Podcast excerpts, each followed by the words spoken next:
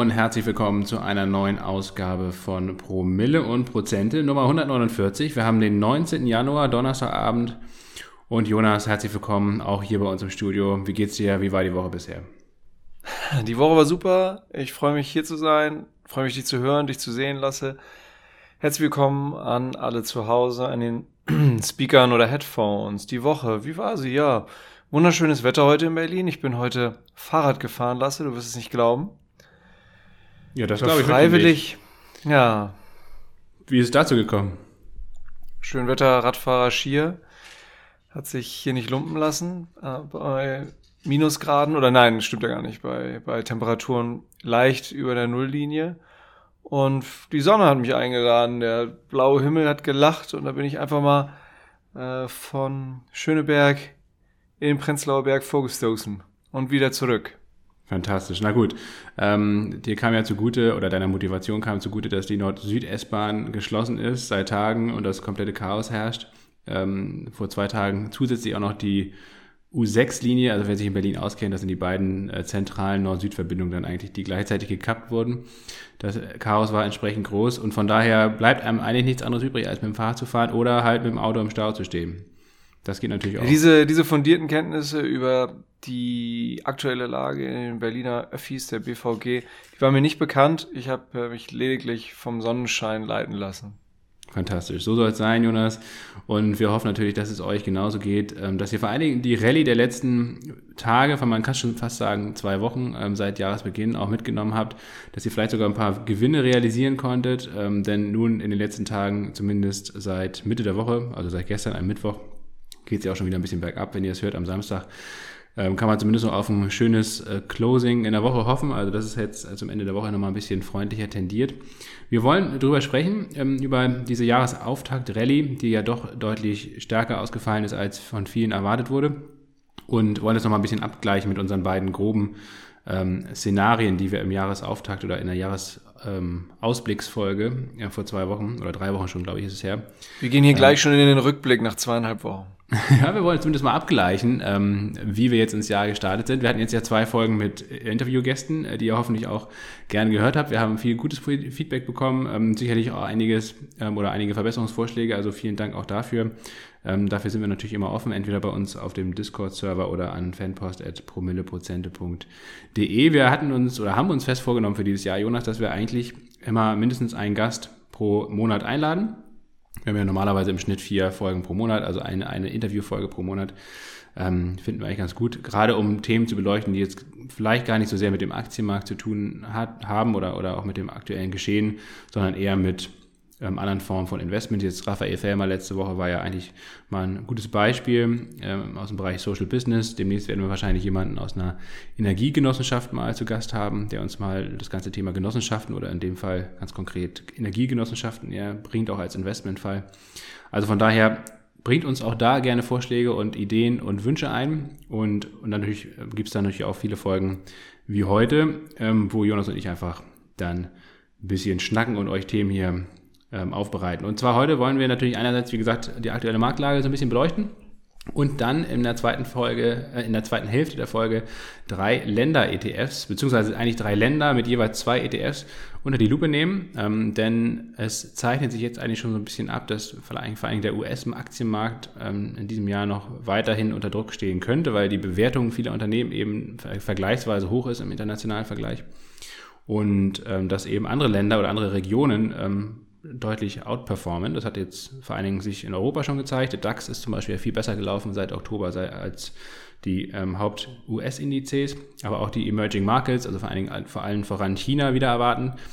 Ähm, und das wollen wir uns mal unter die Lupe nehmen. Wir werden einmal Indien beleuchten, Brasilien und Australien und jeweils zwei ETFs vorstellen, die man da vielleicht mal ins Portfolio als kleine Beimischung packen kann. Wie immer alle Infos in den Show Notes und natürlich auch die Timestamps. Wenn euch das eine Thema mehr interessiert als das andere, könnt ihr vor und zurückspulen. Und Jonas, wir legen los. Ähm, hast du dir schon die Goldlöckchen wachsen lassen? Die nicht. In diesem Leben wird das auch nichts mehr mit den natürlichen Goldlöckchen. Ich bin ja mehr auf der Glatthaar Salt and Pepper Seite. Das soll es dazu erstmal gewesen sein. Wer jetzt gar nicht weiß, worum es geht, einfach mal Ecosia anwerfen. Was hast du eigentlich für einen Whisky drin, Lasse? Viel wichtiger. Ach ja, genau. Whisky der Woche haben wir ganz vergessen. Das ist jetzt immer der Start in, in die Folge. Äh, der Podcast heißt ja nicht umsonst Promille und Prozente. Ähm, die Prozente sollten klar sein. Da geht es natürlich dann um, ums Investment. Aber was sind eigentlich die Promille? Ähm, das wurden wir auch immer wieder gefragt, weil wir in, im letzten Jahr vor allen Dingen einfach viel zu wenig Whisky getrunken haben. Und das ist ja eigentlich der, der Ursprung dieses Podcasts, dass Jonas und ich einerseits gerne über die Börse und über Investments philosophieren und andererseits dabei gerne einen Single Malt Scotch Whisky im Glas haben. Und das wollen wir jetzt ein bisschen mehr wieder spielen. Also das, das heißt äh, pro Woche den Whisky der Woche. Und in äh, dieser Woche habe ich hier im Glas einen wunderbaren Highland Park. Highland, ähm, nee, Quatsch, ist das überhaupt ein Highland Park? Ja, doch, genau, Highland Park. Ähm, von den Orkney-Inseln, also ganz im Nordosten Schottlands. Ähm, und eine Abfüllung von der Scotch Malt Whisky Society von unserem guten Freund Basti. Das hatte ich hier auch mal wieder im Adventskalender. Mein Whisky-Adventskalender, der wird mich wahrscheinlich noch bis ins zweite Quartal 2023 bringen, weil ich ähm, doch noch ordentlich im Verzug bin nach wie vor. Ich glaube, fünf, sechs Türchen muss ich noch aufmachen. Entsprechend Samples äh, trinken, das sind ja immer so 4 CL, also eigentlich ganz gut für einen Abend oder manchmal auch zwei Abende. Und diesmal habe ich also einen Highland Park im Glas. Highland Park hat immer meistens so eine, so eine Heide. Krautnote, ähm, ist meistens auch äh, peated, also rauchiger Geschmack, rauchiger Whisky. Und in diesem Fall aus einem ähm, Bourbon Hookshead und danach noch einem anderen Bourbon Barrel. Das sind dann kleinere Fässer, die halt dann meistens auch ein bisschen intensiver im Geschmack sind, weil sie eben mehr, mehr Geschmack abgeben, beziehungsweise durch das kleinere Fass, durch die kleinere Oberfläche des Fasses, der, der Whisky eben stärker mit dem Fass interagiert. Ähm, ja, und es ist ein leckerer Whisky auf jeden Fall. Ich mag Highland Park generell ganz gerne. Ähm, ich weiß nicht, Jonas, Highland Park, kannst du damit was anfangen? Sowas von, finde ich richtig, richtig gut. Also, man kann mir immer eine Freude machen, wenn man mir einen Highland Park in Fassstärke schenkt. Ja, ja der, der hat hier auch wieder ordentlich Umdrehung. 61 Prozent. oh ähm, ja, das ist schon heftig. Ja, ähm, nee, Highland Park gefällt mir richtig gut. Aber es gibt Highland Park natürlich auch äh, als ganz normalen Standard-Whisky. Ähm, zwölf Jahre zum Beispiel ist da der Standard-Whisky ähm, in Trinkstärke, also der ist echt Wasser verdünnt. sehr lecker. Hat so eine, Whis ist so eine Wikinger-Flasche. Ähm, gibt es in vielen Supermärkten. Highland Park 12, müsst ihr immer drauf achten. Hat so eine rötliche Farbe. Ähm, ist wirklich lecker, muss ich sagen. Genau, ist echt, echt ein schöner Standard-Whisky, schöner Einsteiger-Whisky, auch dieser Standard Highland Park 12. Und meines Erachtens, ich kenne die aktuellen Preise nicht, aber eigentlich so einigermaßen erschwinglich. Ich glaube, ich habe da mal das letzte Mal für, keine Ahnung, 40 Euro für bezahlt oder so. Ähm, also probiert das gerne mal aus. Und vor allen Dingen, ich will ja unbedingt mal, Jonas, auf die Orkney-Inseln. Ne? Ähm, da ist ja auch Scarpa Flow, die, die, der legendäre Flotten... Ja, Günter Prien, da kommt er wieder. Der legendäre Flottenstützpunkt der Royal Navy und Günter Prien, ein, ähm, ein U-Boot-Kapitän der deutschen Kriegsmarine, der hat da 1939, gleich, gleich zu Kriegsbeginn, einen, einen fulminanten, in einer fulminanten Aktion die Royal Oak, das, äh, das Flaggschiff der britischen Flotte, versenkt. Witzigerweise Royal Oak, Royal Oak, ne? Also, das ist ja auch mal witzig. Oak wie Eiche halt, ne? Ja, ja genau. Und Royal äh, Scapa Flow ist der, der große, ähm, die große Naturbucht, also ist eigentlich ein Naturhafen der letztendlich ganz natürlichen Schutz für die britische Flotte bot und auch stark gesichert war. Und trotzdem ist es Günter Prien gelungen, da einzudringen. Und, und vor allen Dingen, und das ist ja eigentlich das, das noch viel absurdere, dass er nicht nur da reingekommen ist und das, äh, das die Royal Oak versenkt hat, sondern dass er auch wieder lebend rausgekommen ist. Also die Briten haben ihn tatsächlich nicht gefunden. Ähm, das ist eigentlich die noch viel größere Leistung. Naja, wir schweifen ab, Jonas. Whisky der Woche, also Highland Park, äh, immer lecker. Und jetzt wollen wir das Goldie-Lock äh, Szenario hier mal besprechen und die Goldlöckchen Darf ich nicht noch kurz erzählen, was ich im Glas habe? Ach so, ja, stimmt. Du hast ja auch noch was anderes im Glas, oder was? Ja, erstmal kostet der Highland Park so um die 34 Euro. 0,7 Liter, 40 Umdrehungen. Noch günstiger sogar, siehst du. Ja, also greift da doch ruhig mal zu, wenn ihr Lust habt. Ähm, ist auch ein tolles Geschenk äh, für Leute, die Whiskys gerne mögen. Da dürfte Highland Park 12, also dann doch ein gern gesehener Gast im Regal sein. ich habe eine sogenannte Living Bottle aufgemacht heute, die im Grunde fast ausschließlich aus äh, Single Malt, Scotch Single Malts besteht, die in ehemaligen Bourbonfässern gelagert sind. Und eine Living Bottle ist insofern eine Living Bottle, weil ich da hier immer selbst rumblende und immer mal Reste oder vermeintliche Reste von Whiskys, die mir gut geschmeckt haben oder sogar sehr gut geschmeckt haben, da nochmal einen letzten Schuss in meine Living Bottle zu geben und die werde ich niemals ganz austrinken, immer am Leben erhalten. Und aktuell hat die so eine ganz tolle rot-güldene Farbe. Liegt, muss ich gestehen, auch einerseits darin, ich habe es erwähnt, fast nur Ex-Bourbon-Fässer. Es sind hier auch ein paar aus sehr dunklen Sherry-Fässern reingeflossen. Deswegen hat die Living Bottle gerade auch so eine sehr tolle, süßliche, hin und wieder mal so rosinige Note. Und was ich im Glas habe, ist wirklich rot-gülden und riecht hervorragend und schmeckt auch ganz hervorragend. Mir kommt hier in die Living Bottle natürlich nur bestes Zeug aus Fassstärke. Ganz köstlich. Auf der Flasche steht drauf Punks Not Dead und das dachte ich mir ist für eine Living Bottle irgendwie dann doch ein passender Name. Ja, ich habe den Original äh, Whisky, der mal drin war, auch bei dir schon genossen. Auch eine Society-Abfüllung. Ähm, und der war auch schon sehr lecker. Und die Living Bottle konnte ich auch schon probieren, Jonas. Ähm, auch wenn die sich natürlich immer dynamisch verändert, je nachdem, was du da gerade wieder reingekippt hast. Ähm, war es auf jeden Fall beim letzten Mal ein absoluter Genuss, das stimmt. So, nun soll es aber genug sein mit dem Whisky. Ähm, es wird ja auch viele Leute geben, die hier zuhören, die mit Whisky gar nicht so viel anfangen können, sondern auch die anderen Themen interessieren. Und deswegen fangen wir mal mit den Goldlöckchen an, denn das ist das äh, große Thema in den letzten zwei Wochen gewesen, das sogenannte Goldilocks-Szenario, also das Goldlöckchen-Szenario. Und was es damit auf sich hat, Jonas, das wollen wir jetzt mal so ein bisschen ähm, anfangs ähm, besprechen. So ein Idealszenario, ne? So wünsch dir was. So, wenn du wünsch dir was willst, dann kriegst du Goldilocks. Goldilocks, genau. Naja, es letztendlich beschreibt eigentlich wirklich das, das perfekte Szenario. Das heißt also, eine Wirtschaft äh, mit, mit sinkender Inflation, mit stark sinkender Inflation in unserem Fall ja jetzt aktuell, mit ähm, einer moderat wachsenden Wirtschaft, mit weiterhin steigenden Unternehmensgewinnen und in diesem konkreten Fall jetzt aktuell natürlich auch mit Zinssenkungen verbunden oder mit der Hoffnung auf Zinssenkungen verbunden und mit der Annahme, dass es keine Rezession gibt. Ja, also der Markt preist eigentlich gerade ein, ähm, dass alles nicht so schlimm ist wie befürchtet, ähm, dass die Inflation jetzt richtig drastisch zurückkommt, was ja auch immer wieder jetzt von den aktuellen Zahlen auch ähm, letzte Woche CPIs, diese Woche PPIs, also Verbraucher- und Produzentenpreise, waren jeweils zwar, ähm, die CPIs waren nur auf den Erwartungen, aber diese Erwartungen waren eben schon sehr, sehr stark zurückgelaufen und entsprechend ähm, wurde es dann trotzdem positiv vom Markt aufgenommen. Bei den Produzentenpreisen, die lagen sogar unter den Erwartungen, waren also noch stärker gefallen, als schon erwartet wurde im Dezember.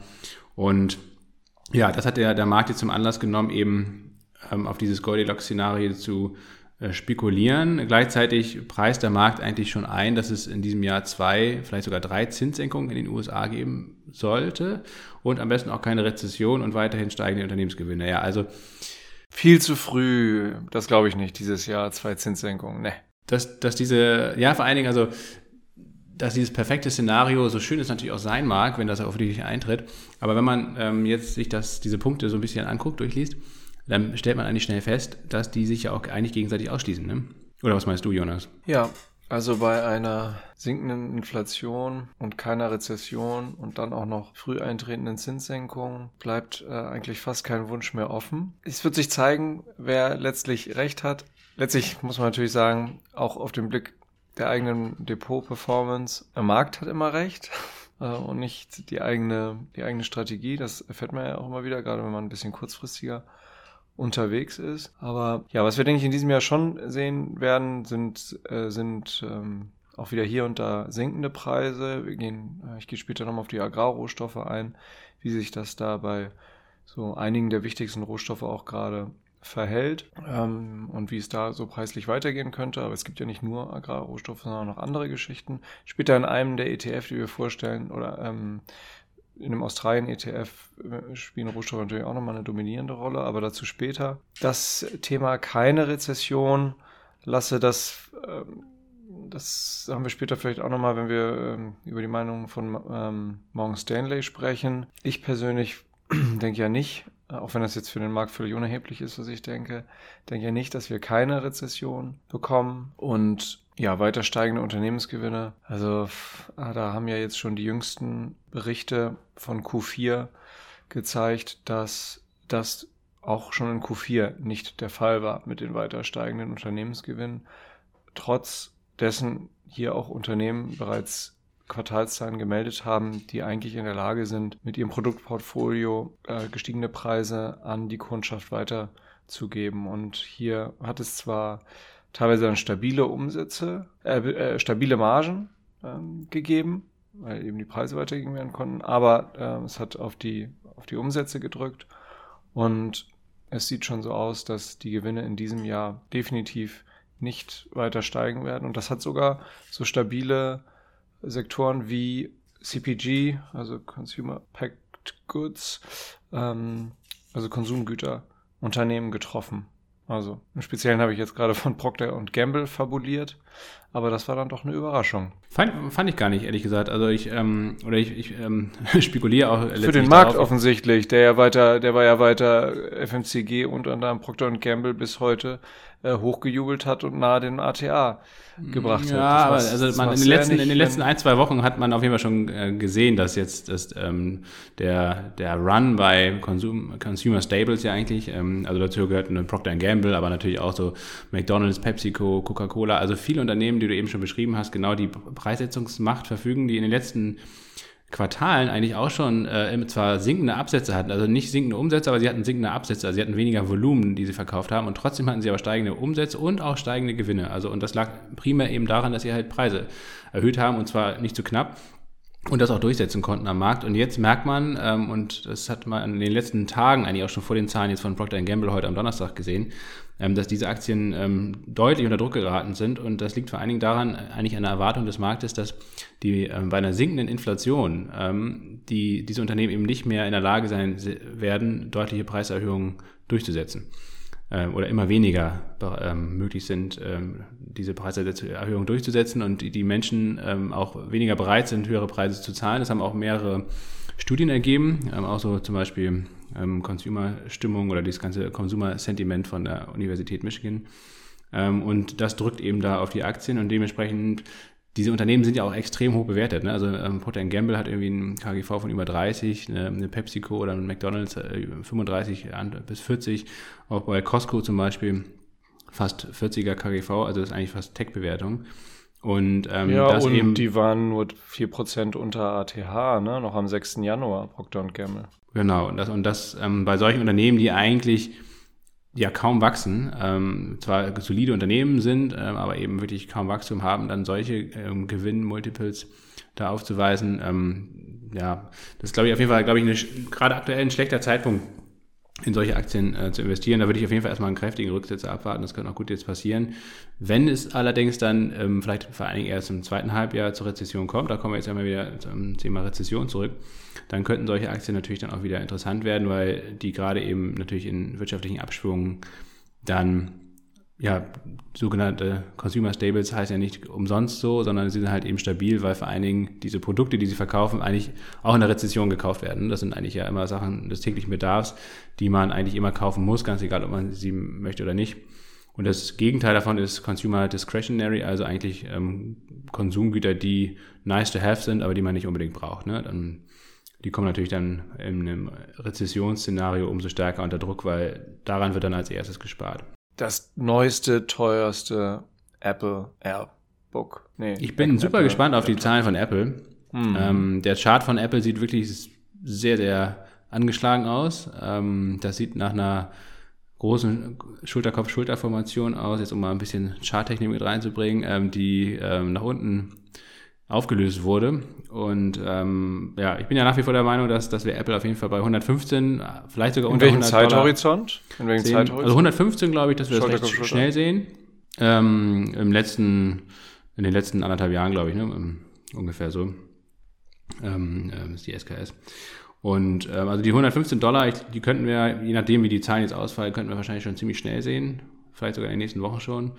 Und dann wird man mal gucken, was der Markt generell so in diesem Jahr macht. Aber ja, wie gesagt, ich glaube, dass wir Apple sogar dieses Jahr unter 100 traden sehen. Könnte ich mir gut vorstellen. Auf jeden Fall. Mal gucken. Ähm, ich bin nach wie vor, und da kommen wir jetzt äh, zu, zu, den verschiedenen Meinungen der Analysten, beziehungsweise im Jahresausblick, in der Jahresausblicksfolge, wenn ihr sie noch nicht gehört habt, könnt ihr mal reinhören. Die hat mir grob zwei Szenarien skizziert, nämlich einerseits das, das Basisszenario, was eigentlich viele Analysten vor drei Wochen noch äh, als Basisszenario angenommen hatten. Mittlerweile hat sich das ja auch schon wieder geändert ähm, ähm, die also davon ausgegangen sind, dass wir noch ein schwaches erstes Halbjahr sehen, ähm, auch dass die Rezession eigentlich mehr oder weniger jetzt recht zeitnah startet und dass wir neue Tiefs jetzt nochmal im ersten Quartal, Anfang des zweiten Quartals ausbauen und danach im zweiten Halbjahr einen Aufschwung sehen werden.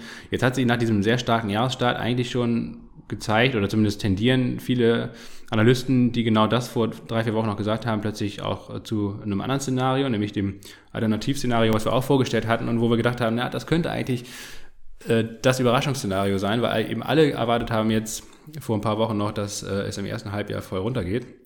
Kann es natürlich ähm, dann oft auch anders kommen und zwar so, dass eigentlich die, die Wirtschaft noch viel länger, länger robust ist jetzt äh, zumindest in den nächsten Monaten ähm, und dass wir eigentlich eher nochmal eine, eine Euphorie am Aktienmarkt sehen werden und die Rezession später kommt im zweiten Halbjahr, wenn die, die Auswirkungen dieser Zinspolitik auch wirklich durchschlagen.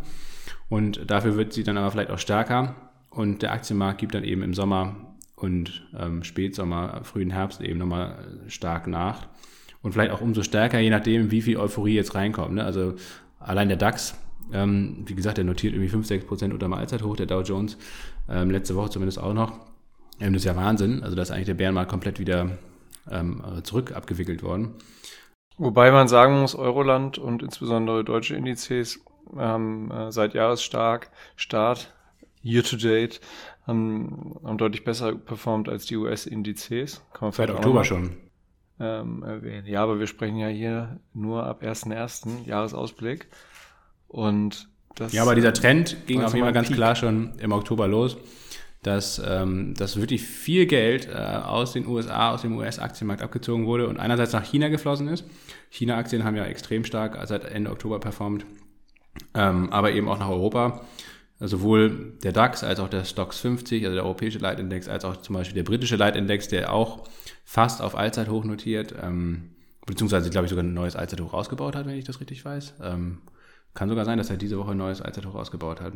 Ähm, also von daher, ähm, und wenn man sich dann die, die Aktienwerte äh, in diesen Indizes anguckt, vor allen Dingen im DAX auch in, und im britischen Leitindex, ähm, dann weiß man eigentlich auch warum, weil da sind natürlich viele Finanzwerte dabei, sind viele Industrieunternehmen dabei, äh, beim britischen Index vor allen Dingen auch viele ähm, Rohstoffwerte. Also im deutschen DAX sind nicht so viele Finanzwerte, aber im britischen garantiert. Ja, beim DAX aber auch, ne? Also Deutsche Bank, Allianz, Münchner Rück, sind ja schon. Ja. Deutsche Bank ist natürlich kein wirkliches Schwergewicht. Für den DAX ja, allgemein in der Welt nicht. Aber klar, Allianz aber und Münchner Rück sind natürlich große. Münchner Rück stimmt schon. Ähm, Hannover Rück sind die nicht mittlerweile, sind Hannover Rück, sind die mittlerweile nicht auch sogar im DAX? Oder sind die im M-DAX auch? Vielleicht im DAX 40. Ich habe es nicht im Kopf jetzt, aber ich Weil die sind, auch ex, die sind auf jeden Fall auch extrem äh, stark gelaufen. Naja, und, und die Industriewerte. Und alleine Bayer hat seit äh, Jahresanfang 20 Prozent zugelegt ähm, seit da jetzt ein aktivistischer Investor drin ist. Und man merkt auf jeden Fall, dass viel Geld eben aus den USA vor allen Dingen auch in andere Märkte fließt. Deswegen wollten wir heute auch die, die verschiedenen Länder-ETFs mal so ein bisschen ähm, durchgucken. Mal gucken. Der Euro ist extrem stark. Ähm, weil eben darauf spekuliert wird, dass die amerikanische Notenbank weniger stark jetzt anhebt, beziehungsweise eigentlich fast fertig ist und die europäische Notenbank noch zwei, drei, vier Zinserhöhungen macht. 50 Basispunkte. Ja, Christine Lagarde hat ja jüngst noch, noch mal gewarnt, noch mal betont, dass die Inflation nicht weg ist. Ich glaube ehrlich gesagt nicht dran. Ich glaube ehrlich gesagt, dass auch gerade kurzfristig ähm, der Euro deutlich zu weit hochgelaufen ist. Ich glaube auch, dass der Dollar zu weit runtergekommen ist, auch im Vergleich zu anderen Währungen, zum britischen Pfund, zum japanischen Yen. Ähm, und ich würde mich eigentlich nicht wundern, wenn wir jetzt in den nächsten Wochen, vielleicht sogar in den nächsten Monaten wieder einen stärkeren Dollar sehen werden. Ähm, und auch das sollte eigentlich eher bearish für die Aktienmärkte sein. Mal gucken. Also ich bin nach wie vor skeptisch. Ich ähm, habe ähm, jetzt auch die, die, den Ausschwung genutzt, habe mal hier wieder einige Long-Positionen geschlossen und Gewinne ähm, eingefahren, ähm, weil ich nicht denke oder es für sehr unwahrscheinlich halte, dass es in dem Tempo weiter nach oben geht. Ähm, und mal gucken. Es gibt auch einige andere Skeptiker am Markt. Eben den eben schon von dir genannten Mike Wilson von Morgan Stanley, Jonas der ist ja nach wie vor der Meinung, ähm, dass wir auch kurzfristig eigentlich nochmal einen ordentlichen äh, Absturz sehen werden.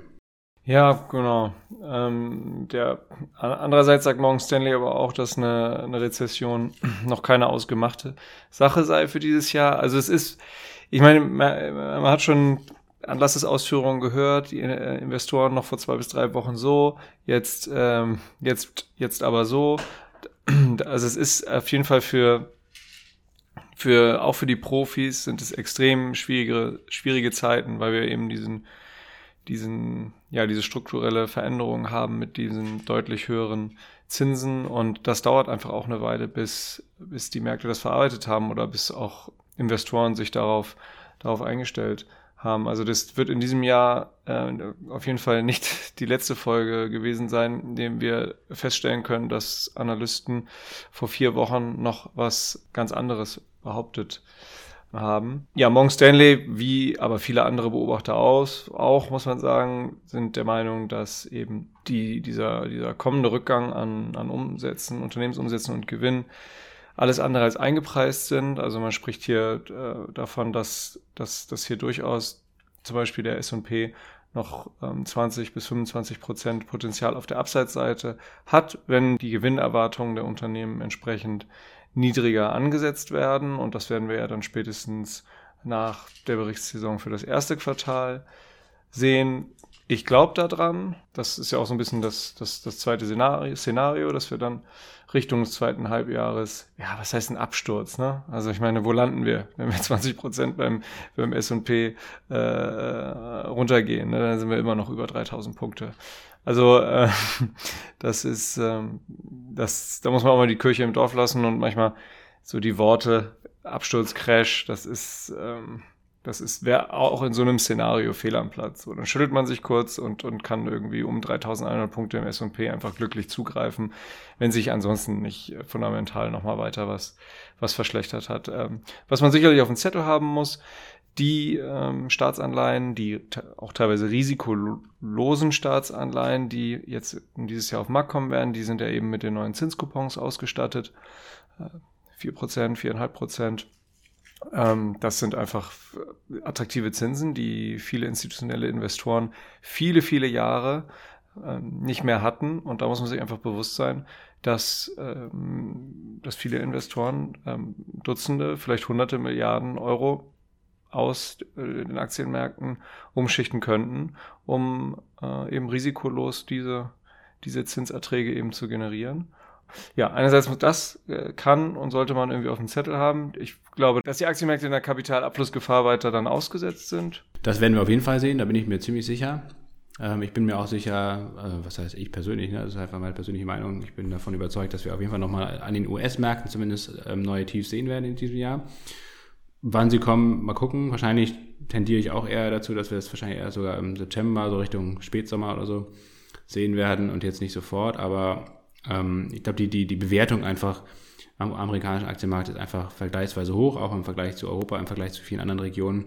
Und wir werden, wie gesagt, einerseits ähm, eine Umschichtung wahrscheinlich von Geld aus dem Aktienmarkt in den Anleihenmarkt sehen. Wir werden wahrscheinlich auch Umschichtung eben aus den USA in andere Regionen sehen ähm, im Laufe des Jahres. Das, das kann ich mir eben auch gut vorstellen. Und wenn man sich anschaut, ähm, oder gerade wenn das Szenario eben von Morgan Stanley und witzigerweise hat es ja auch Marco Kolanovic gesagt von JP Morgan, ähm, auch der wichtigste Stratege dort, ähm, der jetzt im letzten Jahr erstaunlich falsch gelegen hat. Das war, ähm, Marco Kolanovic war immer so die Koryphäe im Bullenmarkt 2021. Ähm, da hat er immer sehr gut gelegen und dann letztes Jahr hat er sehr oft falsch gelegen, weil er oft bullischer war, als der Markt am Ende dann performt hat.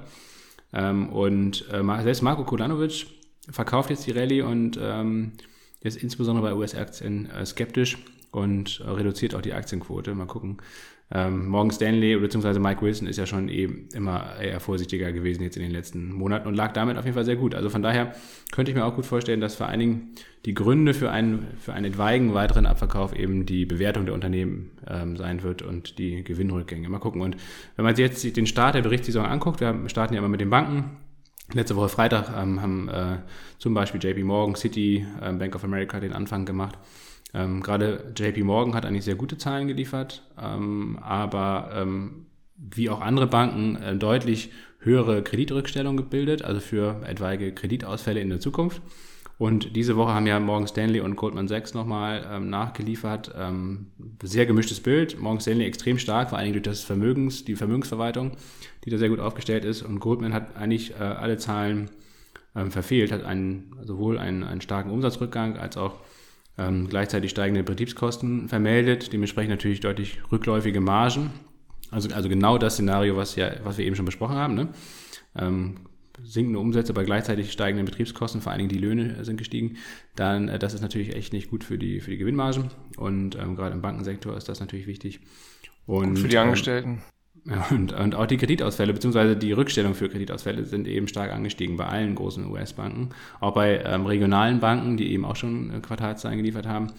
Und ähm, ja, wenn man sich anguckt, wie gesagt, wie, wie die Kreditkartenfirmen da auch ähm, ähm, performen, auch da haben einige Firmen schon ähm, Quartalszahlen vorgelegt, ähm, wo die Einnahmen der Gebühren ähm, sehr gut gewesen sind, ähm, teilweise 40 Prozent Anstiege was aber vor allen Dingen damit zusammenhängt, dass immer mehr Leute eben nur noch von Kreditkarten leben, weil sie mit ihrem normalen Einkommen gar nicht zurechtkommen bei den gestiegenen Preisen. Und dass dann ähm, Strafgebühren und Strafzinsen anfallen. Und das sind dann teilweise 20, 30 Prozent ähm, Zinsen. Ähm, und äh, bei einer Rekordverschuldung auch der privaten Haushalte in den USA ist eigentlich nur eine Frage der Zeit, bis das dann natürlich dann irgendwann vielleicht zu einer Art Kreditausfallereignis führt. Je nachdem, wie groß dann die Dimension eines solchen Ereignisses ist, ähm, kann das natürlich dann auch zu Instabilität im Finanzmarkt oder in der Finanzbranche führen. Und das sind auch so ein bisschen die Sorgen, die so ein bisschen am Hintergrund oder am Horizont aufkommen, ähm, so langsam, ähm, dass man noch gar nicht so richtig einschätzen kann, was eigentlich diese, diese sehr schnell, sehr stark gestiegenen Zinsen ähm, mit dem Finanzmarkt dann eben doch in den nächsten Monaten oder in den nächsten ein, zwei Jahren machen werden. Das kann man wahrscheinlich noch gar nicht so richtig absehen. Ja, also man, meiner Meinung nach, man wirklich beraten, Cash weiter aufzubauen und erstmal nicht am Aktienmarkt zu investieren. Das ist meine Meinung. Bin ja auch weiterhin mit relativ hoher Cashquote da. Wir haben, machen hier so einen kleinen Wettbewerb, Lasse und ich. Äh, Musterdepot-Wettbewerb, 10.000 Euro Startkapital. Das hatten wir Mitte November begonnen. Und das können ja alle verfolgen oder alle haben Zugriff darauf, die hier so ein bezahltes Abo über promilleprozente.de abgeschlossen haben. Und da sieht man ja auch, dass, äh, wenn man reinguckt, dass in beiden Depots von uns die Aktienquote relativ hoch ist. Bei mir liegt sie aktuell bei 86 Prozent. Lasse bei dir weiß ich Cashquote, nicht die Aktienquote.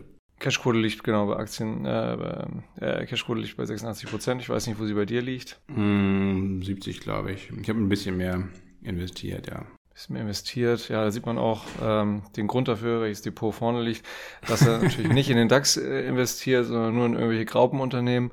Äh, und deswegen liege ich hier auch wie ich hier auch vorne, aber die Performance, äh, auch meine Performance liegt deutlich hinter dem DAX. Also einfach mal. Ja, einfach einen DAX-ETF kaufen. DAX, ja. DAX-ETF kaufen. Aber rückblickend ist man immer schlauer. Wir haben mit unseren eigenen Depots letztes Jahr den DAX geschlagen. Also am 19. Januar ist auch noch nicht aller Börsentage Abend. Ja, genau. Da ist noch viel, äh, viel Luft.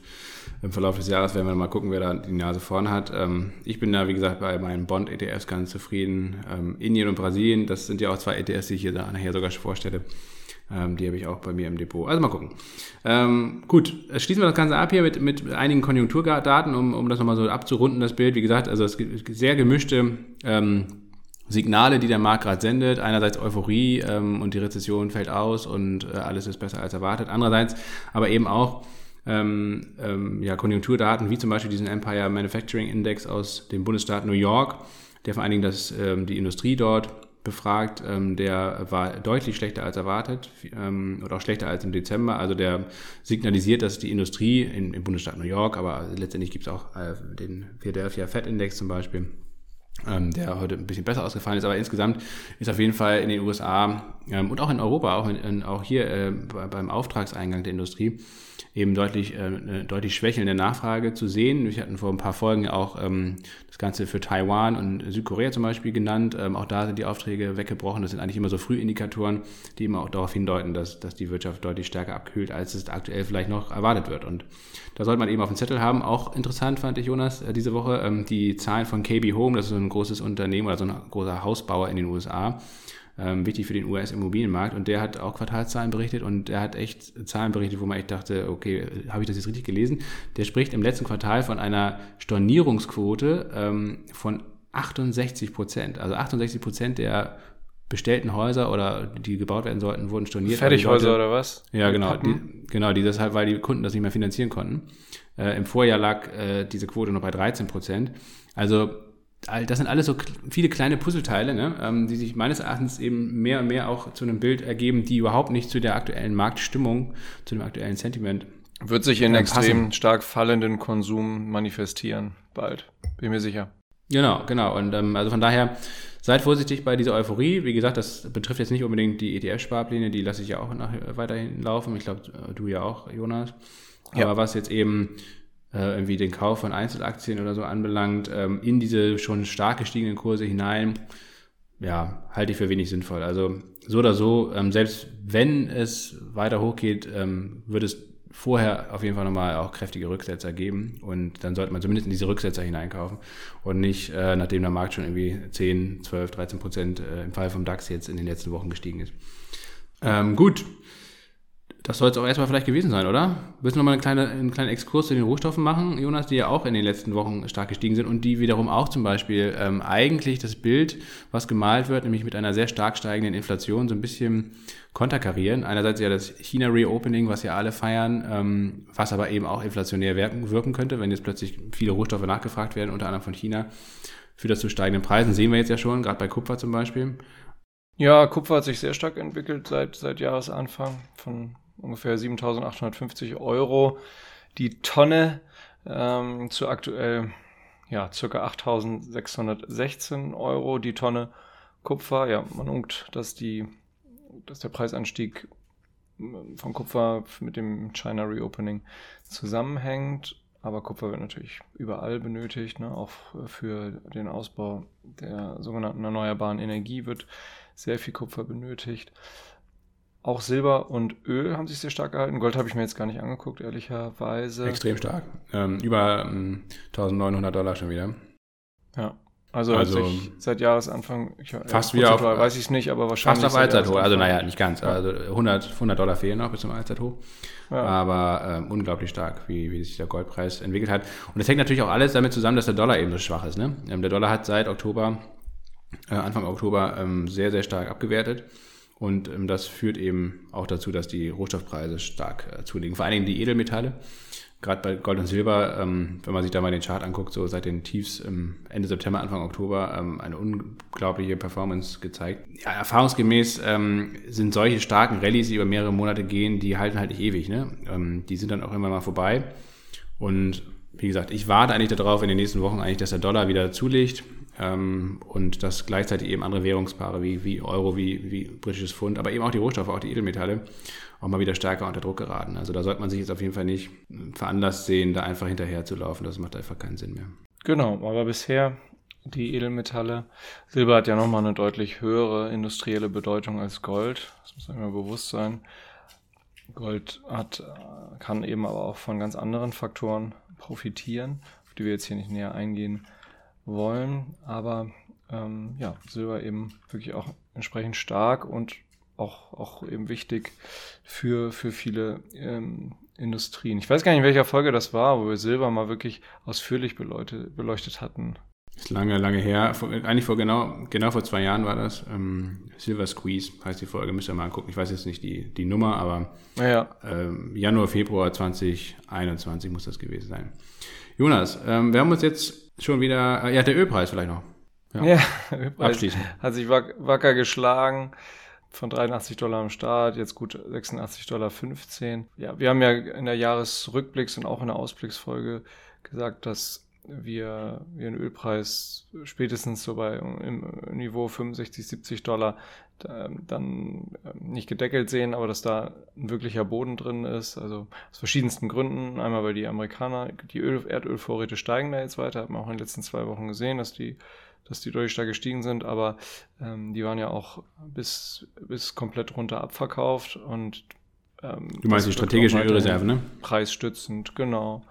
Und ja, was ich ganz spannend fand, ehrlicherweise, dass eigentlich bei allen wichtigen Agrarrohstoffen, wie Weizen, Sojabohnen, Mais und Kaffee, aber auch Zucker, äh, die Preise einerseits unter den 20-Tages-Durchschnitten sind, die Charts, und ähm, dass alle gerade genannten Agrarrohstoffe bis auf Zucker auch teilweise deutlich, teilweise 17, 18 Prozent unter den 200 tages Durchschnitten sind. Wenn man sich die Charts anguckt, sieht man da aber auch jeweils ähm, eigentlich ausnahmslos extrem steile Anstiege.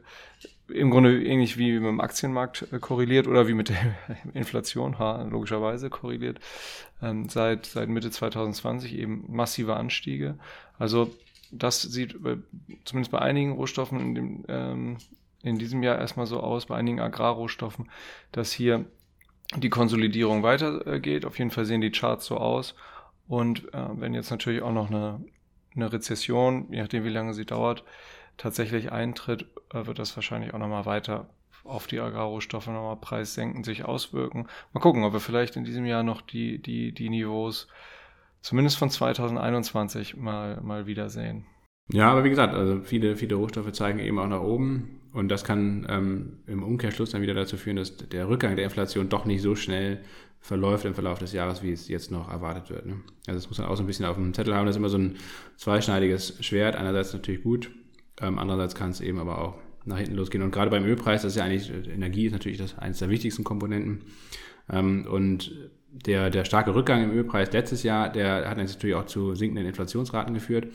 Und da dieser Rückgang jetzt eigentlich mehr oder weniger vorbei ist, der Ölpreis jetzt sogar wieder steigt, mal gucken, ob das Bestand hat, aber zumindest glaube ich, das Potenzial nach unten ist, wie du schon gesagt hast, recht begrenzt. Das heißt also, der Ölpreis wird vielleicht nicht wieder auf das Niveau steigen wie letztes Jahr im März, so bei 120 Dollar, sondern vielleicht nur 90 oder 100 Dollar.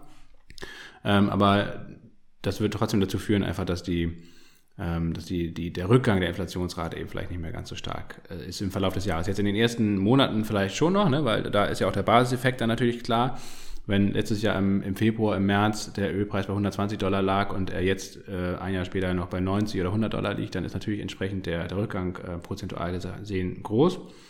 Aber im weiteren Verlauf des Jahres wird dieser Effekt immer geringer, ähm, wenn der Ölpreis auf dem Niveau bleibt weil er dann ja im, im Verlauf des letzten Jahres 2022 eben auch schon stark gesunken ist und sich dann wieder dem aktuellen Preis annähert.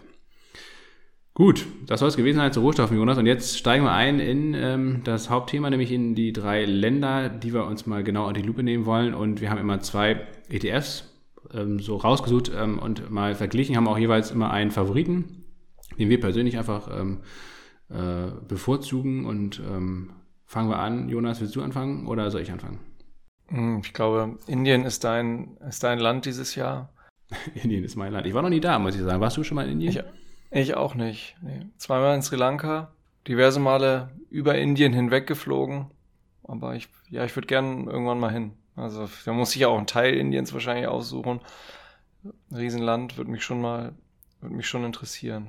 Ja, ja, mich auf jeden Fall auch. Ich liebe ja indisches Essen. Ich habe einen Bericht gelesen über ähm, London, über äh, ja, London als Curry-Hauptstadt Europas, also da, wo es die besten Currys gibt, weil natürlich viele indische Einwanderer und Einwandererinnen äh, da in den letzten Jahrzehnten ähm, nach London gezogen sind und dort natürlich auch ihre Bräuche und vor allem auch ihre Küche mitgebracht haben und es dort fantastisches Curry gibt. Also von daher, man muss gar nicht nach Indien äh, fahren, sondern man kann ja vielleicht auch einfach nach London und da zumindest mal kulinarisch dann äh, nach Indien abtauchen. Ähm, das soll sich anscheinend lohnen, muss ich auch mal machen. War ich auch ewig nicht mehr in London. Aber ähm, jetzt geht es um Indien und ähm, ja, warum ich ähm, tatsächlich sowohl im Musterdepot als auch bei mir im privaten Depot jetzt Anfang des Jahres, beziehungsweise eigentlich sogar schon Ende letzten Jahres, glaube ich, ein Indien-ETF ähm, aufgenommen habe. Ähm, das möchte ich mal so ein bisschen herleiten.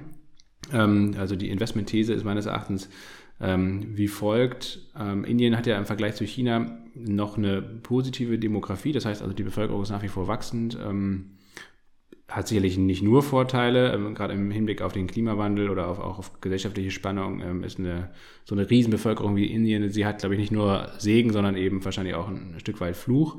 Aber China, das ist ja ganz aktuell, hat jetzt ja letzt, also diese Woche hat, hat China zum, die, den allerersten Bevölkerungsrückgang seit den 1970er oder 60er Jahren ähm, verkündet. Das heißt also, die, China schrumpft, die chinesische Bevölkerung schrumpft und das wird sich in den nächsten Jahren und Jahrzehnten wahrscheinlich sogar noch weitaus stärker beschleunigen. Ähm, das jetzt sind die Auswirkungen dieser, dieser Ein-Kind-Politik und ähm, das ist auch ein Hauptgrund, den ich eben kritisch an China sehe, mal abgesehen von den ganzen politischen Risiken, die es natürlich in, Bezug auf China gibt, aber die Demografie ist eben auch ein ganz wichtiger Faktor, ähm, ist ja einfach eng verknüpft mit, mit Wirtschaftswachstum und, und China ist, wächst einfach, zumindest von der Bevölkerung her, nicht mehr. Indien dagegen schon, ist wahrscheinlich auch in absehbarer Zeit dann die, das größte, also bevölkerungsreichste Land der Erde und es ist vor allen Dingen, man hat ja früher äh, zu Zeiten des Kalten Krieges eigentlich ähm, von, vom Osten, vom Westen gesprochen, dann gab es auch eine ganze Reihe sogenannter blockfreier Staaten. Und äh, wenn man jetzt mal davon ausgeht, ähm, und davon bin ich persönlich zumindest überzeugt, dass wir eigentlich wieder so eine alte, ja, wie so eine Art Blockkonfrontation wie zu Zeiten des Kalten Krieges in den nächsten Jahren und Jahrzehnten sehen werden, zwischen China, Russland auf der einen Seite und dem Westen ganz grob, den westlichen Demokratien auf der anderen Seite. Ähm, das wird natürlich sicherlich durchaus komplexer sein als zu Zeiten des Kalten Krieges, ähm, aber es wird wahrscheinlich auch Staaten geben wie Indien, wie sich das jetzt schon so ein bisschen herauskristallisiert, ähm, die eben keine der beiden Seiten so wirklich anhängen und das auch aus strategischem Kalkül heraus tun. Denn Indien ist ja in der aktuellen Position eigentlich sehr gut aufgestellt. Einerseits es, äh, hat es enge Bünde zu Russland, ähm, hat, hat Indus, ähm, ja, importiert ja schon seit langer Zeit viel Militärgerät aus Russland zum Beispiel, aber eben auch vor allen Dingen günstige Energie. Jetzt das ganze stark ähm, im Preis gesenkte Öl zum Beispiel.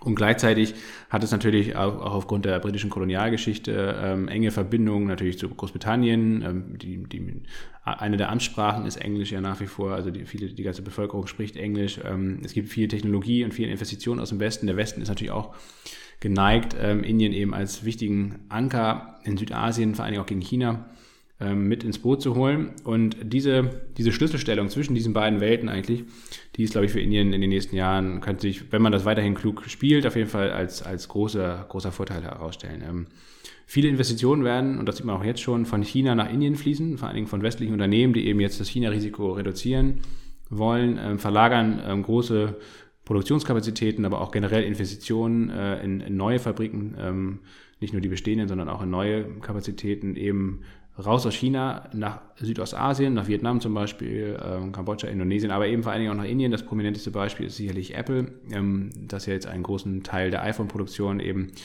ähm, von seinen Werken da von Foxconn in China eben nach, nach Indien verlagert in den nächsten Jahren.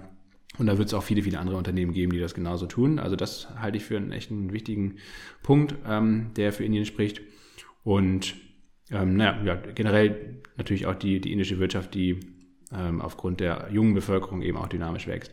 Die Risiken sind sicherlich ähm, einerseits geopolitischer Natur, ähm, Konflikte mit China und auch mit Pakistan, aber vor allen Dingen der mit China, denke ich mal, der auch jederzeit militärisch eskalieren kann. Ähm, den sollte man auf dem Zettel haben. Ähm, dann gibt es natürlich auch viele innerstaatliche Konflikte zwischen den Ethnien, zwischen den Konfessionen, vor allen Dingen zwischen Hindus und Moslems. Und ähm, mit Narendra Modi, also dem Präsidenten von Indien, ähm, der ja auch ein ausgemachter Hindu-Nationalist ist, ähm, ja, muss man auch gucken, ähm, ob, ob das auf jeden Fall nicht eben auch Risiken äh, birgt. Und vor allen Dingen nicht zu vergessen, auf jeden Fall auch die drastischen Auswirkungen des Klimawandels, die dort in Indien ähm, zu erwarten sind. So, zu Indien habe ich euch dann zwei ETFs mal mitgebracht. Einmal den iShares MSCI India und einmal den Franklin FTSE India, beide in den Shownotes verlinkt. Ähm, fangen wir mal mit dem iShares an. Das ist der größere von beiden, auch der ältere der beiden. Ähm, der hat ein Fondsvolumen von 1,2 Milliarden Euro, ähm, ist im Mai 2018 aufgelegt worden. Die Gesamtkostenquote ist 0,65 Prozent und ähm, das ist ein ausschüttender ETF, tesorierend, ne Quatsch, tesorierender ETF, das heißt also, die Gewinne, vor allen Dingen aus den Dividenden, werden automatisch wieder reinvestiert. Ähm, die Performance in den letzten Jahren, wir können jetzt mal die letzten drei Jahre nehmen, ist eigentlich echt, echt solide, 33,86 Prozent.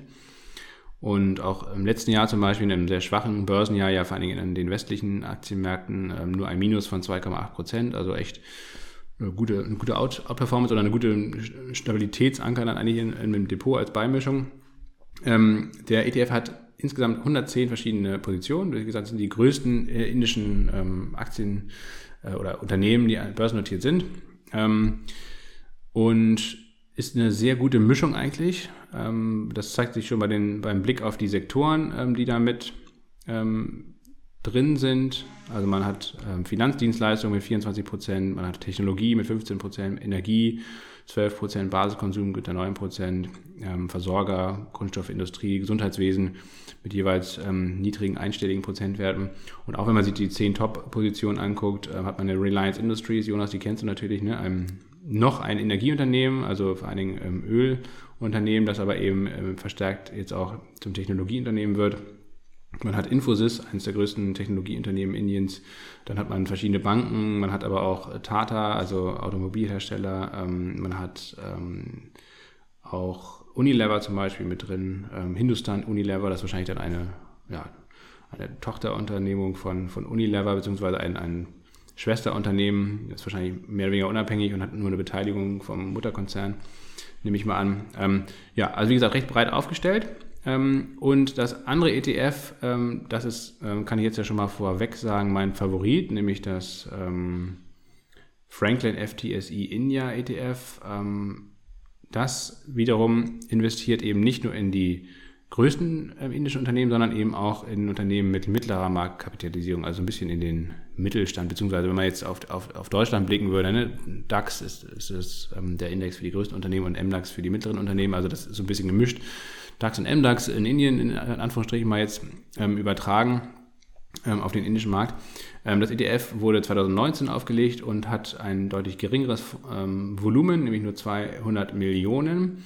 Aber, und das finde ich auch spannend, ist einer der Gründe, weshalb ich das favorisiere, deutlich geringere Kosten, nämlich nur 0,19 Prozent im Vergleich zu dem 0,65 Prozent. Das ist schon echt beachtlich, finde ich. Also das hat man selten, dass es bei ETFs, die einigermaßen ähnlich von der Zusammensetzung sind, solche Kostenunterschiede gibt. Ähm, es ist auch tesorierend, ähm, also ähm, auch da werden die Gewinne wieder reinvestiert. Ähm, die Dreijahresperformance ist mehr oder weniger ähnlich, 32 Prozent im Vergleich zu den 33 Prozent, die ich eben genannt habe. Und ähm, wenn man sich dann die Zusammensetzung anguckt, ähm, ist es meines Erachtens eben auch noch ein weiterer Vorteil von diesem FTSI India, ähm, neben den geringeren Kosten, die ich eben schon genannt habe, dass die Diversifizierung natürlich viel größer ist. Man hat äh, fast doppelt so viele Unternehmen in diesem ETF, nämlich 204. Ähm, die, die Top 10 Positionen sind auch entsprechend weniger stark gewichtet ähm, nämlich nur mit 37 Prozent. Im iShares sind es 45 Prozent, die Top 10 Holdings. Ähm, und wenn man die Top 10 Holdings sich anguckt, sind sie mehr oder weniger deckungsgleich mit dem iShares. Ähm, aber die, die Sektorenaufteilung ähm, ist noch ein bisschen breiter gestreut auf jeden Fall. Also ähm, man hat auch hier zwar die Finanzdienstleistung an erster Stelle und danach Technologie, aber die anderen Branchen und Sektoren sind jeweils mit knapp 10% mit etwas unter 10% gewichtet, während bei dem iShares diese verschiedenen Sektoren meistens so bei 4, 5% lagen. Also man hat, wie gesagt, eine sehr viel breitere Streuung und das finde ich eigentlich wirklich sehr spannend an diesem ETF. Ähm, ganz egal, ob das jetzt der iShares oder ähm, der Franklin ist, ähm, finde ich in beiden ETFs wirklich gut, dass es eben eine sehr, sehr breite Sektorenstreuung ist, dass man zum, gleich, zum Beispiel im Vergleich jetzt zu einem Emerging Markets ETF, wo ja China recht stark gewichtet ist, wo der Technologiesektor eigentlich übergewichtet ist.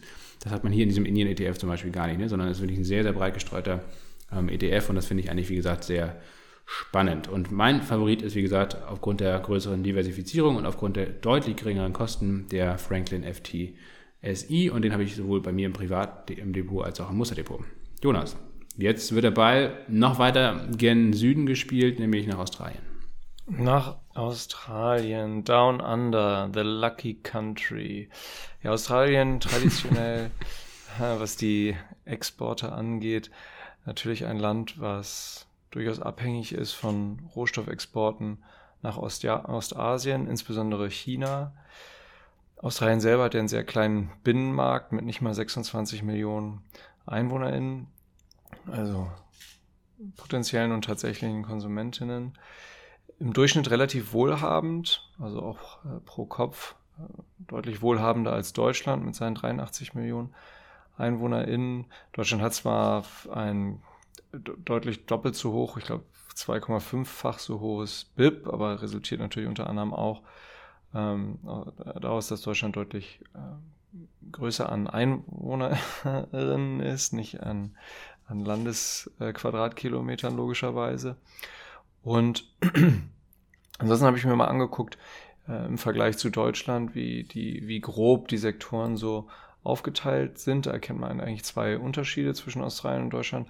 Australien hat, ähm, ähm, was, die, was die Wertschöpfung am BIP angeht, ähm, einen hohen Anteil an ähm, hat die Landwirtschaft inklusive Viehwirtschaft und, und Fischerei mit 2,4 Prozent am BIP in 2021. Das waren bei Deutschland im Vergleich nur 0,9 Prozent. Dann ähm, das produzierende Gewerbe oder auch äh, Industrie genannt, Australien 26 Prozent, Deutschland 24 Prozent, das ähnelt sich also. Und der Rest ist dann bei beiden Baugewerbe und vor allem dann, dann der Dienstleistungsbereich. Aber ähm, die Story, äh, so die hinter Australien weiterstehen kann, ist der wieder zunehmende Rohstoffhunger, vor allem aus China, China Reopening, Lasse hat das Wort auch schon ein, zwei Mal in den Mund genommen in dieser Folge. Und davon wird Australien natürlich mit seinen großen Rohstoffkonzernen, nicht nur mit Rio äh, Tinto oder äh, BHP Billiton profitieren, aber ne, Australien äh, exportiert seit eigentlich Jahrzehnten jetzt ähm, schon massiv Eisenerz, Kohle, Flüssiggas nach China. Und ähm, ja, wird sicherlich von dieser Öffnung Chinas, wirtschaftlichen Öffnung Chinas und Wiedererstarken der chinesischen Wirtschaft, wenn es denn so kommt, ähm, das ist ja hier die These, ähm, hinter der sich der, der Invest in diesen Australien-ETF äh, verbirgt.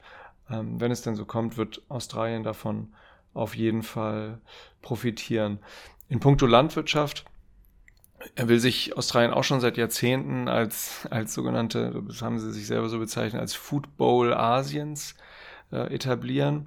Das ähm, ist nicht, nicht, nicht, nicht neu und äh, die Konkurrenz aus den USA, aber auch aus Chile und Argentinien schläft da nicht. Also ähm, Australien ist ja auch ein großer Exporteur von Rindfleisch nach ähm, Ostasien, aber genauso ist das zum Beispiel auch Argentinien und im Fall von, von Obst äh, und Wein was ähm, wirklich auch gigantische Zuwachsraten hatte im australischen Export, wird Chile auch äh, immer stärker. Also die Konkurrenz schläft nicht. Äh, Australien wird da nicht als einziges profitieren können und ähm, kann da ja entsprechend dann auch nicht jeden Preis aufrufen, weil die, die Konkurrenz entsprechend hoch ist. Weil ja, was den Binnenmarkt angeht, ich habe es gerade schon gesagt, knapp 26 Millionen EinwohnerInnen sind da natürlich die, die Möglichkeiten begrenzt. Australien ist also stark exportabhängig und wo Australien ähm, und wird sicherlich von diesem relativ hohen Preisniveau von Rohstoffen und die, hinter der These verbirgt sich auch eine weitere These, nämlich dass Rohstoffe sich äh, ja noch noch noch ja zumindest in diesem Jahr, aber auch noch weiter ähm, sich in einen sogenannten Superzyklus bei Rohstoffen begeben könnten, also so einen übergeordneten, äh, sehr starken ähm, Teuerungszyklus bei, bei, bei Rohstoffen. Und das würde Australien natürlich helfen. Ähm, abgesehen davon hat Australien Probleme, was die industrielle Massenproduktion betrifft. Das Land ist ähm, ja bei Fertigprodukten ähm, in Innovation relativ schwach im internationalen Vergleich. Wenn man das da jetzt mal mit Deutschland vergleicht, ähm, hat Deutschland da etliche Nasen vorn. Australien hat ähm, jetzt auch wieder unter, unter der Labour-Regierung, die ja seit Mai 2022 an ähm, der Macht ist, unter diesen unsäglichen äh, Kohlefan, wie hieß er noch, endlich Harper, vom Thron nee, gestoßen hat. Nee, Harper war Kanada. Morris. Morris, ne? Morris. Morris. Ja, ja, das war ganz schlimm. Morrison, Morrison, Scott Morrison. Ja. Ja. Ähm, ja, wobei Labour, Labour ich weiß nicht, ob sind die wirklich besser. Also die Kohlelobby ist ja so stark da in Australien.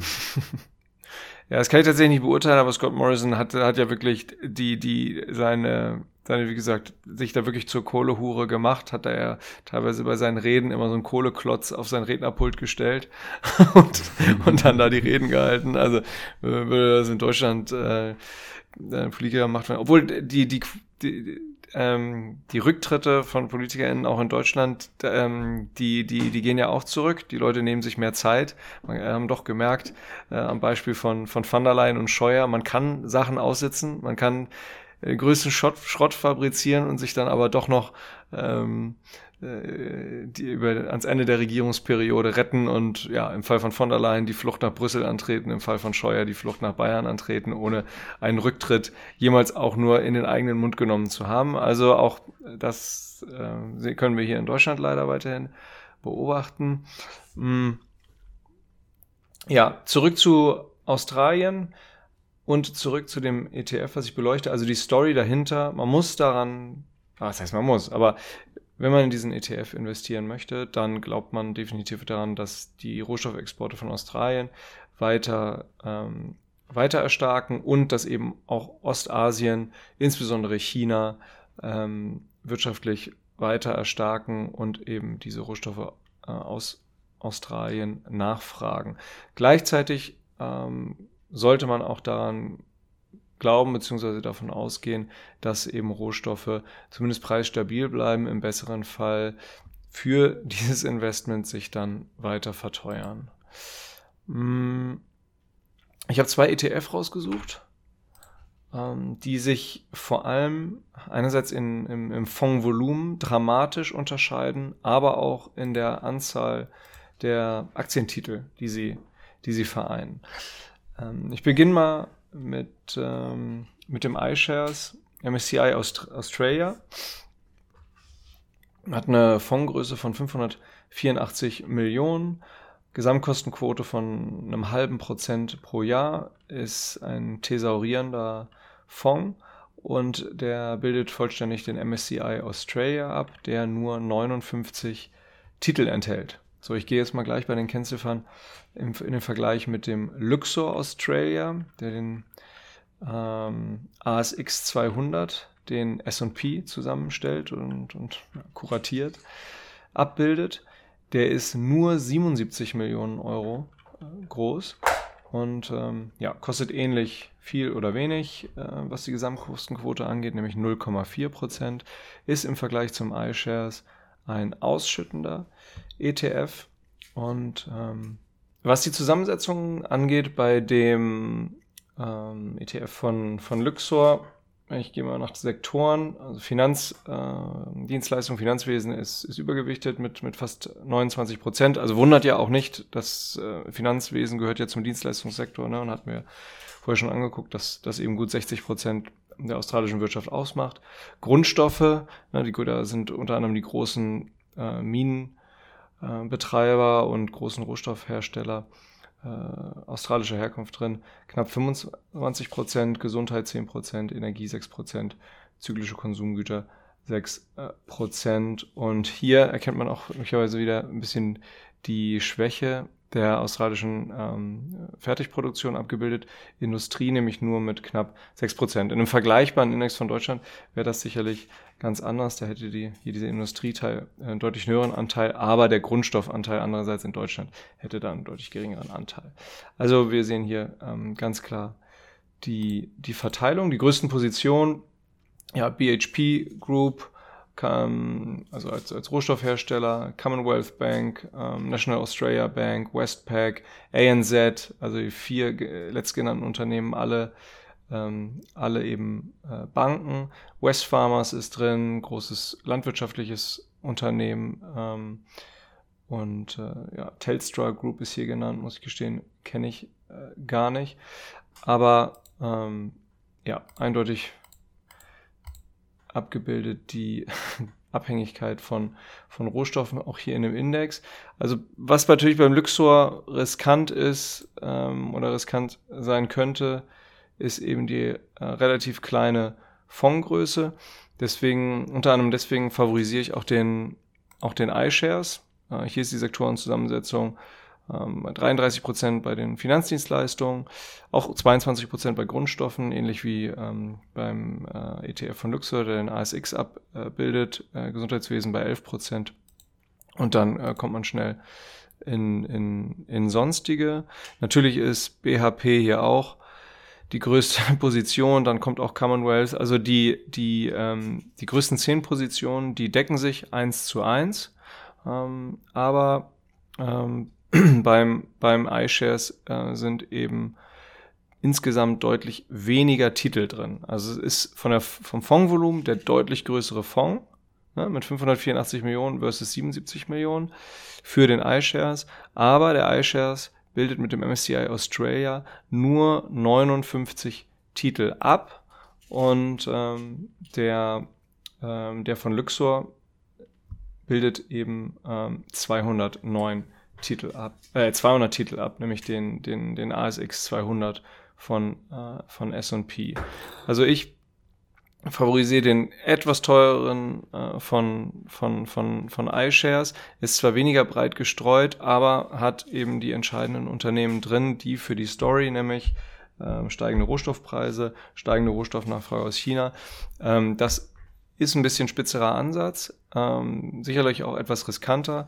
Was man aber dennoch im Dreijahresvergleich der beiden ETF sieht, beide ETF beziehungsweise eben auch beide Indizes haben im Dreijahresvergleich ähnlich, ähm, ähnlich abgeschnitten, nämlich ungefähr 20 Prozent im Plus und ähm, hat mich ehrlich gesagt auch ein bisschen verwundert. Ich hätte gedacht, dass jetzt äh, der etwas kleinere ähm, möglicherweise eine ganze Ecke stärker abgeschnitten hätte. Jedenfalls würde ich davon ausgehen, dass der falls ähm, die, die Rohstoffnachfrage da eben aus Ost, Ost, Ost weiter ähm, oder wieder stark steigt, dass eben der kleinere, etwas spitzere Ansatz hier ähm, von iShares mit dem MSCI Australia den ähm, ASX 200 outperformen wird. Ja, so viel zu Australien.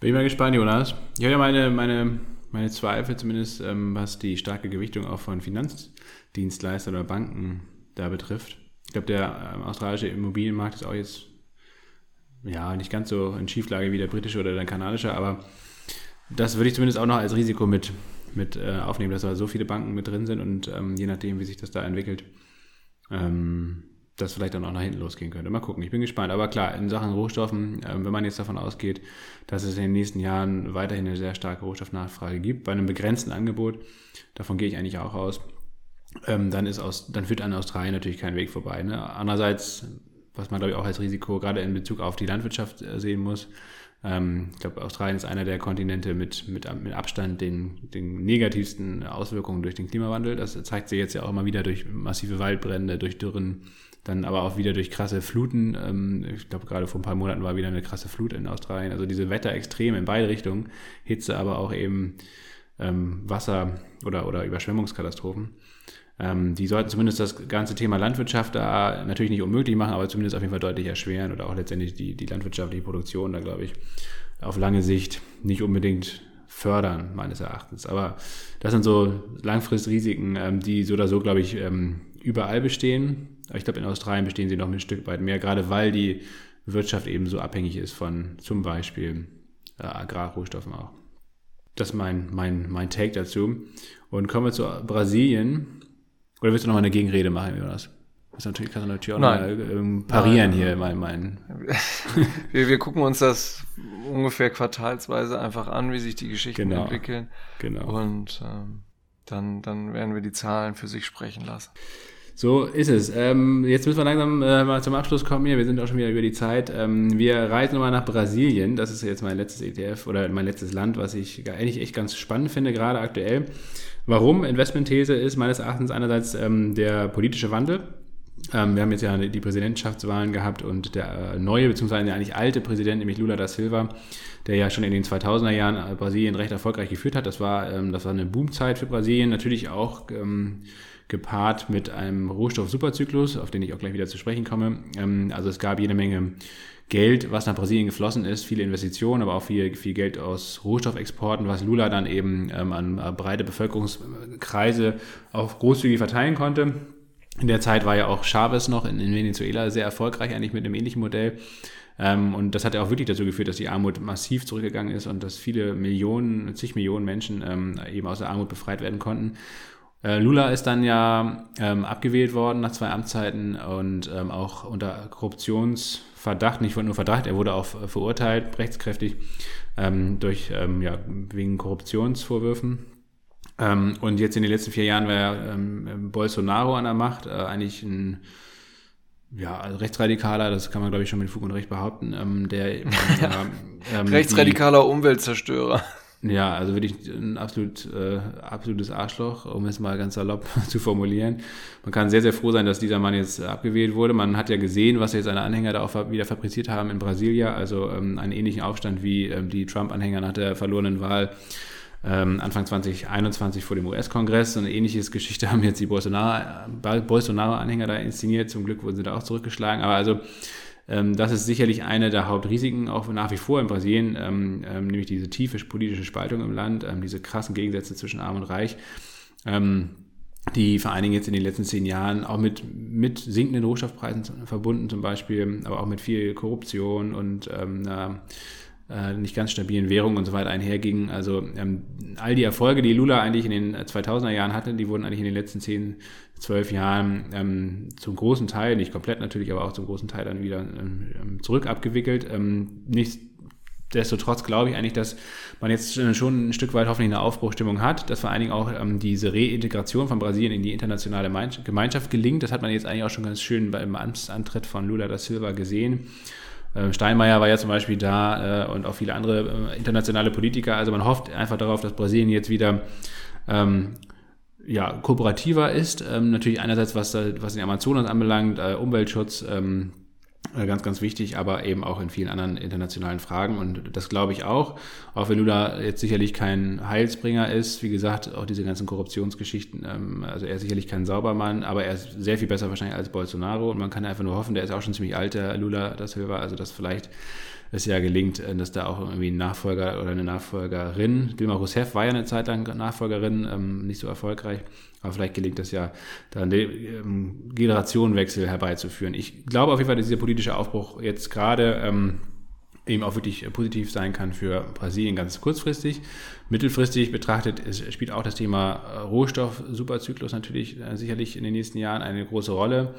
Ähm, Brasilien könnte eben vielleicht diesen Boom der 2000er Jahren ein Stück weit äh, wiederholen, vielleicht auch eine zweite Blütezeit erfahren. Und man kann einfach nur hoffen, wenn das so kommt, erstens, dass das Geld auch in die Gesellschaft fließt, ähm, in, in diese ähm, ja, Behebung dieser gesellschaftlichen Spaltung und natürlich auch in den Umweltschutz, dass das halt möglichst auch ähm, ähm, Hand in Hand irgendwie geht. Ähm, mal gucken, ähm, was, was das Ganze bringt auf jeden Fall. Ich denke mal, Brasilien ist eben natürlich das größte Land in Südamerika, das bevölkerungsreichste Land in Südamerika und dementsprechend könnte es jetzt auch mit neuer politischer Führung eben auch wieder zum Ziel von ausländischen Direktinvestitionen werden. Und ähm, der, ja, der, der, brasilianische Aktienmarkt ist ja, wie gesagt, in den letzten zehn Jahren eben nicht gut gelaufen, aus den genannten Gründen. Ähm, und nach so einer langen Phase ähm, kann es eben gut sein, dass jetzt auch wieder ein großer Aufschwung kommt. Und das wäre eigentlich das Investmentszenario, auf das ich setzen würde. Ich habe zwei ähm, ETFs wieder rausgesucht, ähm, mehr oder weniger eigentlich deckungsgleich mit Indien, nämlich einmal ein iShares, ähm, der auf dem MSCI Brasil ähm, beruht und dann ein Franklin FTSI äh, oder ein Franklin, ähm, der von, auf dem FTSI Brasil beruht. Und ähm, ähnlich wie bei Indien, da gibt es echt, es ist eigentlich mehr oder weniger deckungsgleich, also der MSCI ist einerseits teurer, ähm, mit 0,33 Prozent per anno Kosten. Er ist auch sehr viel größer. Er hat nämlich 1,5 Milliarden Euro sogar, also größer als der Indien ähm, MSCI oder iPhone iShares. Ähm, das hätte ich nicht gedacht, ähm, dass da so viel Geld drin ist. Ähm, seit 2018 aufgelegt und auch thesaurierend. Ähm, hat jetzt in den letzten drei Jahren ähm, nicht gut performt, minus 16 Prozent, äh, wobei letztes Jahr außerordentlich gut war, nämlich 20 Prozent im Plus, aber auf drei Jahressicht ähm, minus 16 Prozent. Ähm, die zehn größten Positionen, also der ähm, MSCI von iShares, der hat äh, insgesamt 48 Positionen, wovon die zehn größten Positionen äh, fast 60 Prozent ausmachen, also schon sehr stark gewichtet. Und natürlich ähm, Wale, ähm, ein großer Eisenerzkonzern, der ist mit 14 Prozent äh, die Nummer eins. Das ist jetzt keine große Überraschung. Petrobras kennt man wahrscheinlich auch, also ein Ölunternehmen. Ähm, Ambev äh, kennt man wahrscheinlich, das ist, glaube ich, ein großer Braukonzern. Ähm, und die anderen, ja, dann gibt es so ein paar Banken und so weiter und so fort. Wenn man sich anguckt, ähm, die Sektoren, Finanzdienstleistungen mit 24 Prozent ähm, am stärksten gewichtet, danach Grundstoffe, da wird dann Wale, wie gesagt, zum Beispiel eine große Rolle spielen, 21 Prozent Energie, 19 Prozent und dann geht es weiter mit Basiskonsumgütern, Versorgern und so weiter, Industrie, Gesundheit, ähm, wenig Technologie, kaum Technologie eigentlich. Ähm, also auch hier das Thema Rohstoffe eigentlich an erster Stelle. Ähm, Finanzdienstleistungen, wie gesagt, vor allen Dingen aufgrund der ähm, jungen und auch ja, nach wie vor wachsenden brasilianischen Bevölkerung sicherlich auch ganz interessant. Ähm, der Finanzsektor da mit drin. Wie gesagt, ich habe trotzdem wieder einen anderen Favoriten, nämlich den Franklin. Ähm, und zwar eigentlich aus den ähnlichen Gründen, nämlich einerseits, dass die Kosten deutlich geringer sind, 0,19% nur statt 0,33%. 2019 ähm, aufgelegt, ein Jahr später. Hier muss man tatsächlich sagen, der Fonds ist noch sehr klein. 25 äh, Millionen Fondsgröße, das ist eigentlich schon ein bisschen zu klein. Ähm, ich finde, wie gesagt, das ETF trotzdem spannend, aber das ist schon wirklich sehr klein, vor allem im Vergleich zu den 1,5 Milliarden von, von iShares. Ähm, die Performance in den letzten drei Jahren ist ähnlich, minus 17 Prozent statt minus 16 Prozent, also ganz einen Ticken schlechter. Und im letzten Jahr 18 Prozent plus statt beim iShares 22 Prozent, also ein bisschen schlechter hat er performt. Ähm, die Strategie ist eigentlich hier genau wie bei, bei Indien, beim Franklin, dass man eben nicht nur die größten brasilianischen Unternehmen raussucht, sondern eben auch den, den Mittelstand oder die zweite Reihe eigentlich mit drin hat. Dementsprechend eben 97 Positionen drin, 97 äh, Unternehmen statt 48 nur, also fast doppelt so viele äh, mit drin und die, die Gewichtung der zehn größten ist auch geringer mit 50 Prozent statt mit knapp 60 Prozent beim äh, iShares. Und was ich ganz ähm, spannend finde, hier sind, äh, ist natürlich auch, äh, die, die Reihenfolge der Sektoren ist ähm, eigentlich ähnlich wie beim iShares, aber ähm, auch hier ist die, die Gewichtung einfach eine andere. Ähm, und ähm, Basiskonsumgüter sind ein bisschen mehr ähm, gewichtet. Versorger sind ein bisschen höher gewichtet zum Beispiel. Das Gesundheitswesen ist ein bisschen höher gewichtet. Das finde ich eigentlich auch ganz spannend. Also wenn ich in Brasilien investieren würde, im Musterdepot habe ich jetzt tatsächlich das ETF auch gekauft. Auch bei mir ähm, im privaten Depot habe ich eine kleine Position gekauft. Das muss man vielleicht auch mal an der Stelle sagen, äh, Jonas. Das geht ja eigentlich auch für den Australien-ETF. Generell so Länder-ETFs ähm, würde ich immer nur wirklich sehr geringen Gewicht mit 4, maximal 5 Prozent vielleicht in so einem ETF-Portfolio, wenn überhaupt. Das ist allenfalls eine Beimischung, ähm, sollte jetzt aber nicht irgendwie eine Position von 10, 20 Prozent sein. Also zumindest meines, meines Erachtens nicht. Ähm, so würde ich es nicht machen. Maximal 4, 5 Prozent ähm, als, als eher spekulative Beimischung, denn das muss man, halt, wie gesagt, dazu sagen. Die Risiken haben wir jetzt ja immer ähm, benannt. Ähm, das sind natürlich auch einfach ähm, Aktienmärkte, die eben nicht so liquide sind jetzt wie vielleicht der amerikanische Aktienmarkt oder der europäische Aktienmarkt. Und das muss man auch so ein bisschen immer mit ähm, auf dem Zettel haben. Gut, das soll es erstmal gewesen sein, oder? Auf jeden Fall. Ich hatte eigentlich noch eine, eine tolle Geschichte zum, zum Barrel, aber die kommt dann nächste Woche. Ja, jetzt kann ich auch nicht mehr reden. Meine, meine Stimme ist fast schon weg. Es ist fast schon 10 Uhr. Wir haben. Ja, du hättest ja jetzt andächtig noch zuhören können. Das war, war ja meine Geschichte zum Barrel, nicht deine. Zum Barrel? Achso, zu dem Whisky Barrel. Barrel. Nächste Woche. Ist nächste Woche mehr.